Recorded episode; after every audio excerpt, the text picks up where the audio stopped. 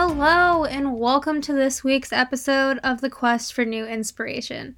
My name is KT Maschler, and this week I have the pleasure of chatting with Erin Brown. She has written five books and speaks on the topics of body politics, intersectional feminism, and emotional responsibility. Not only does she share great content on her platforms, she shares real and honest content that is hard to find in the world of social media. I hope she inspires you just like she inspires me.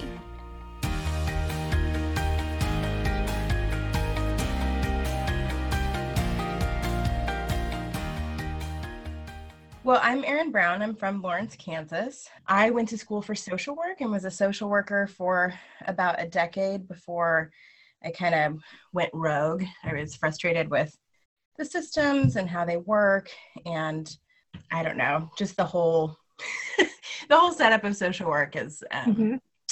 problematic and not great. and I found that when I was actually being useful to clients was when I was doing things that weren't really that were frowned upon, right? that weren't yeah. really by the book. And so I just needed to move on. I had also started a personal training business, which was pretty random.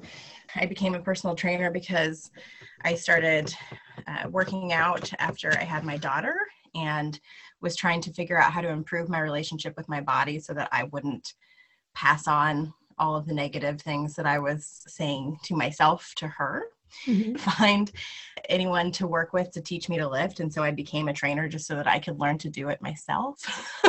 I have some pretty horrifying stories of my interactions with trainers in that time. And so it wasn't really about like a passion for fitness, but more about embodiment and changing people's relationships with their bodies. And so I started doing that on Facebook, and Facebook is actually where I grew to be rather large, but I'm not, the algorithm doesn't favor me anymore. So I have like 120,000 followers there or something, and it just is sitting there. it's also a much more combative platform. So Instagram is where I like to be. And I talk a lot about body politics, feminism. I still feel like I'm doing social work, but in a very different way. And I've been writing books and traveling and speaking about body, polit- body politics, intersectional feminism, and emotional responsibility for the last 10 years or so. Wow, that is incredible. I I've followed you for a little bit now and I just had no idea of all of that. That's awesome. So what Yeah, it's um, also interesting to me because I ended up in this like sort of random niche fitness arena. Mm-hmm. started to follow me to begin with, and I had the moniker Fit Mama Training and like a little. Do you know Bombshell that isn't there anymore? At the pinup studio that used to be in North Lawrence. Yeah. So I teamed up with them, and I did like my headshots with them, and had this whole like sort of growth process when I was doing that. But that was so much easier because people were like, I like fitness and moms, and they argued with me and didn't want to talk about sexual assaults and you know whatever but it was really easy to gain a following and and build something. When i switched everything to my name which is just i am erin brown it was really offensive to a lot of people which i thought was interesting. Like it's always been my name. Yeah. it's always been talking. And it's a lot harder to eh, grow or like people are just significantly less interested in a woman going by her own name talking about things that matter to her. But moms and fitness really killed in the beginning. Well where do you get that like what gives you that motivation to just talk so positively and like have that aspect and like share it with everybody co- constantly? It feels like not an option. mm-hmm. And I started doing this before there was the term influencer. I can't imagine that I ever would have started with like what is now sort of influencer influencer influencer culture the name the whole idea behind it the way that it is commodified such that the people who do the best are sort of the most beige right like mm-hmm are saying really nothing and are just like hashtag good vibes and here's a hot photo of me that I had the money to have professionally taken. That's like what does well. And so it's kind of a, a tricky landscape to be in and not one that I would have chosen, but I was sort of in the first um, wave of people to do that before there was a name for it. And like at least once a week, sometimes every day, I have at least one moment where I just don't want to anymore. I see something online or even something of my own that I just want to roll my eyes at. The problems of the world feel so big and the captions feel so small and insignificant sometimes. I just like don't want to do it. But I feel like there are ways in which I've learned to communicate about things. I've also been an activist for over 23 years. And so I feel like that doesn't mean that I know everything and never will know everything. Social justice stuff is always moving and evolving and changing, so you have to keep up. But I do feel like I've significantly decreased my fragility around it. I have a lot of resilience and I know how to move and move quick. And I also am pretty good about communicating about things in a way that people understand. And so it's more that I feel like I have a responsibility to do it because like this is going to be trite but nobody wants to be like a white lady on the internet talking about anti-racism right? Like i don't even want to know her. Yeah. that's not that's not like fun and that's not something you're going to be awesome at.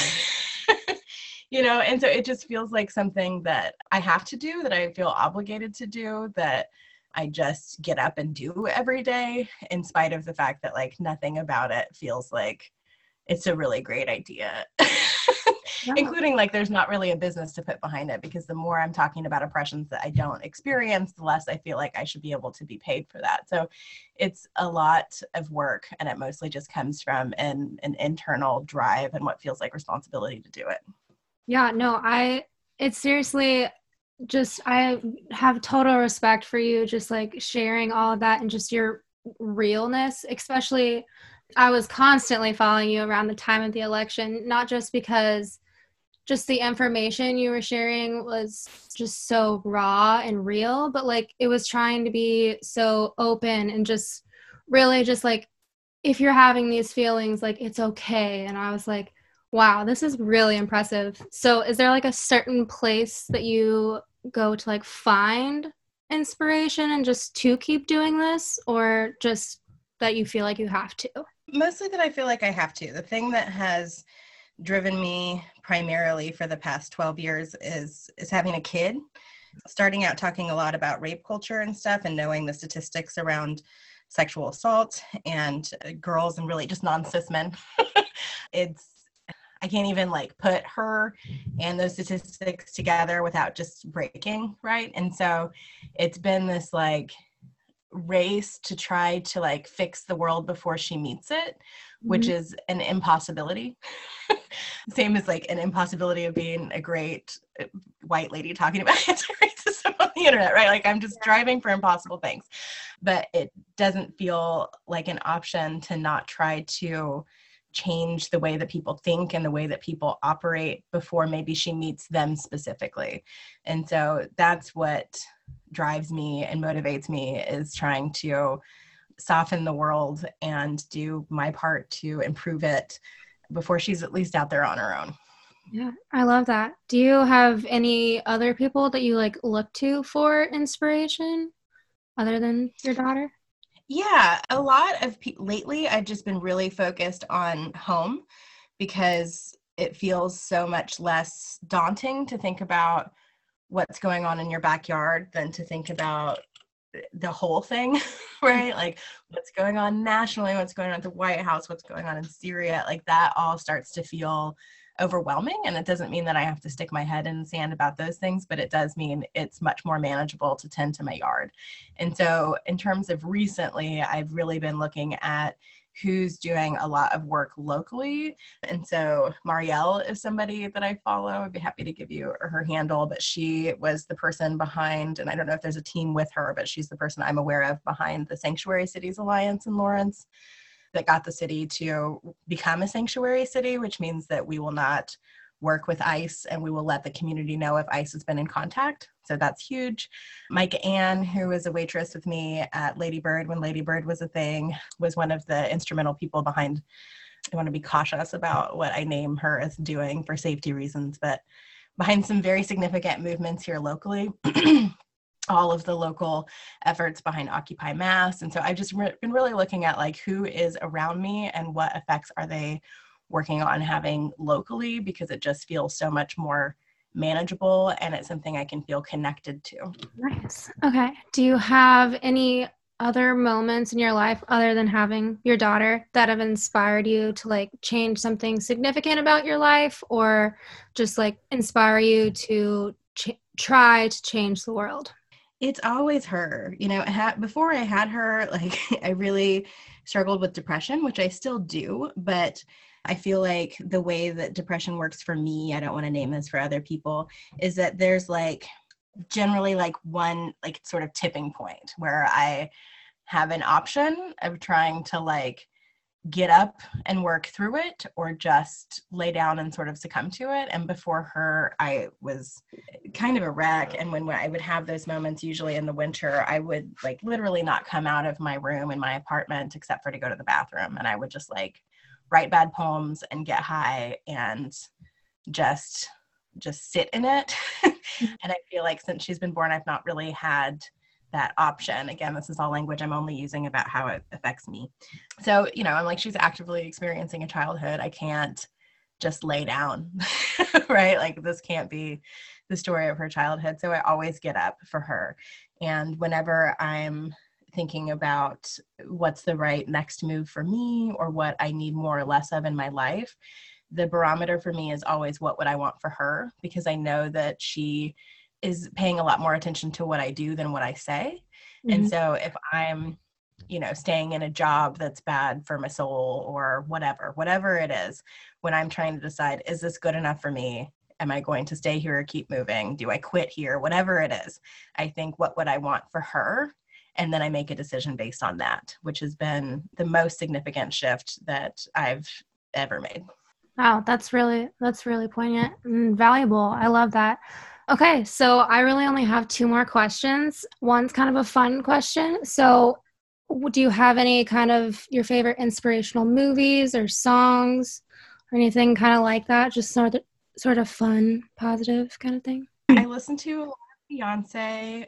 like, um, formation and sorry pretty much anything from the lemonade album i actually got to see her on that tour which was a life highlight i am jealous um, we drove in a tiny car a fiesta i think to chicago with like five of us and it poured rain pretty much the whole time and it was just worth it oh totally worth it it's so great. So yeah, I do I do like a walking meditation where I go out usually to the dog park here, which is so beautiful. People don't understand, I think, how beautiful our dog park is. When I say I'm at the dog park, they're like, that's not a dog park. And I'm like, it is.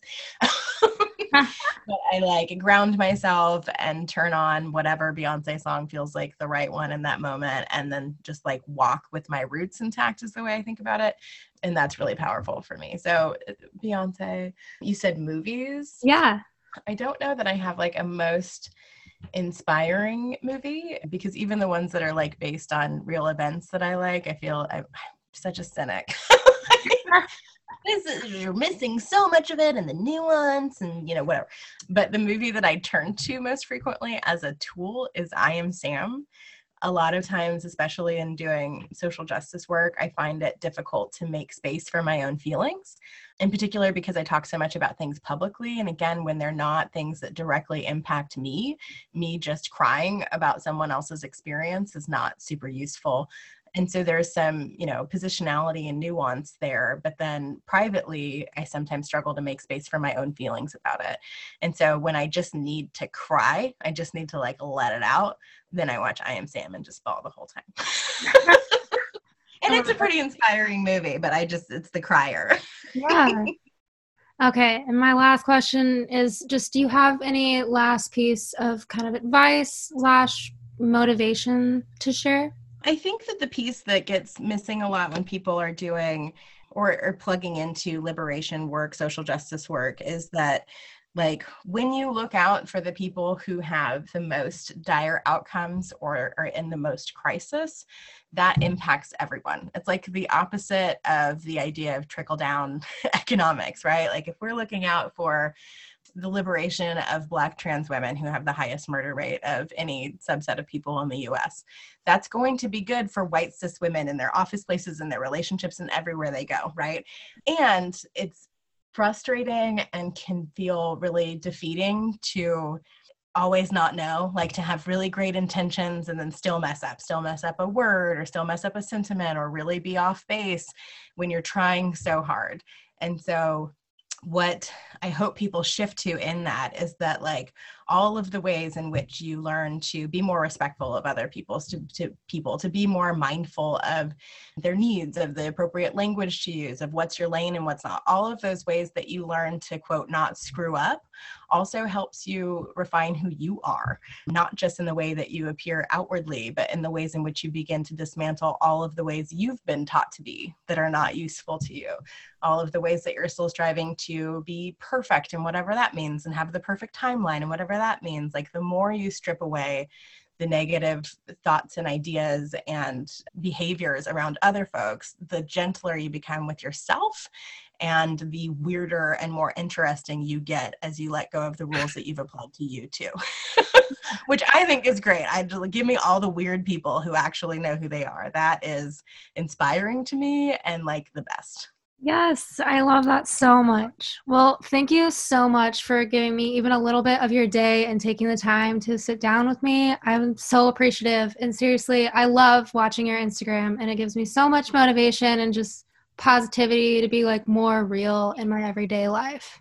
Thank you. I needed that today. Today was yeah. the day I woke up and was like, why? yes, I saw a live someone doing a pedicure for like a nail polish brand I follow, and I'm like, how do we get that job? Can I just do pedicures? like, yeah. Be done with it. Like I just get online, show a pedicure, and then check. I've helped the world. that would be great. Well, thank yeah. you again. All right. Have a great one. You too. All right, well, that is it for this week. And I would love to have you tell a friend about this podcast. And you can help me share these inspirational stories by rating and reviewing The Quest for New Inspiration on Apple Podcast or your favorite podcast platform. If you have a question or an inspirational story you'd like to share, you can send them my way. You can send me a message on Instagram at Quest for New Inspiration or email me at newinspirationpodcast at gmail.com. Thanks again for listening and be sure to join me next time.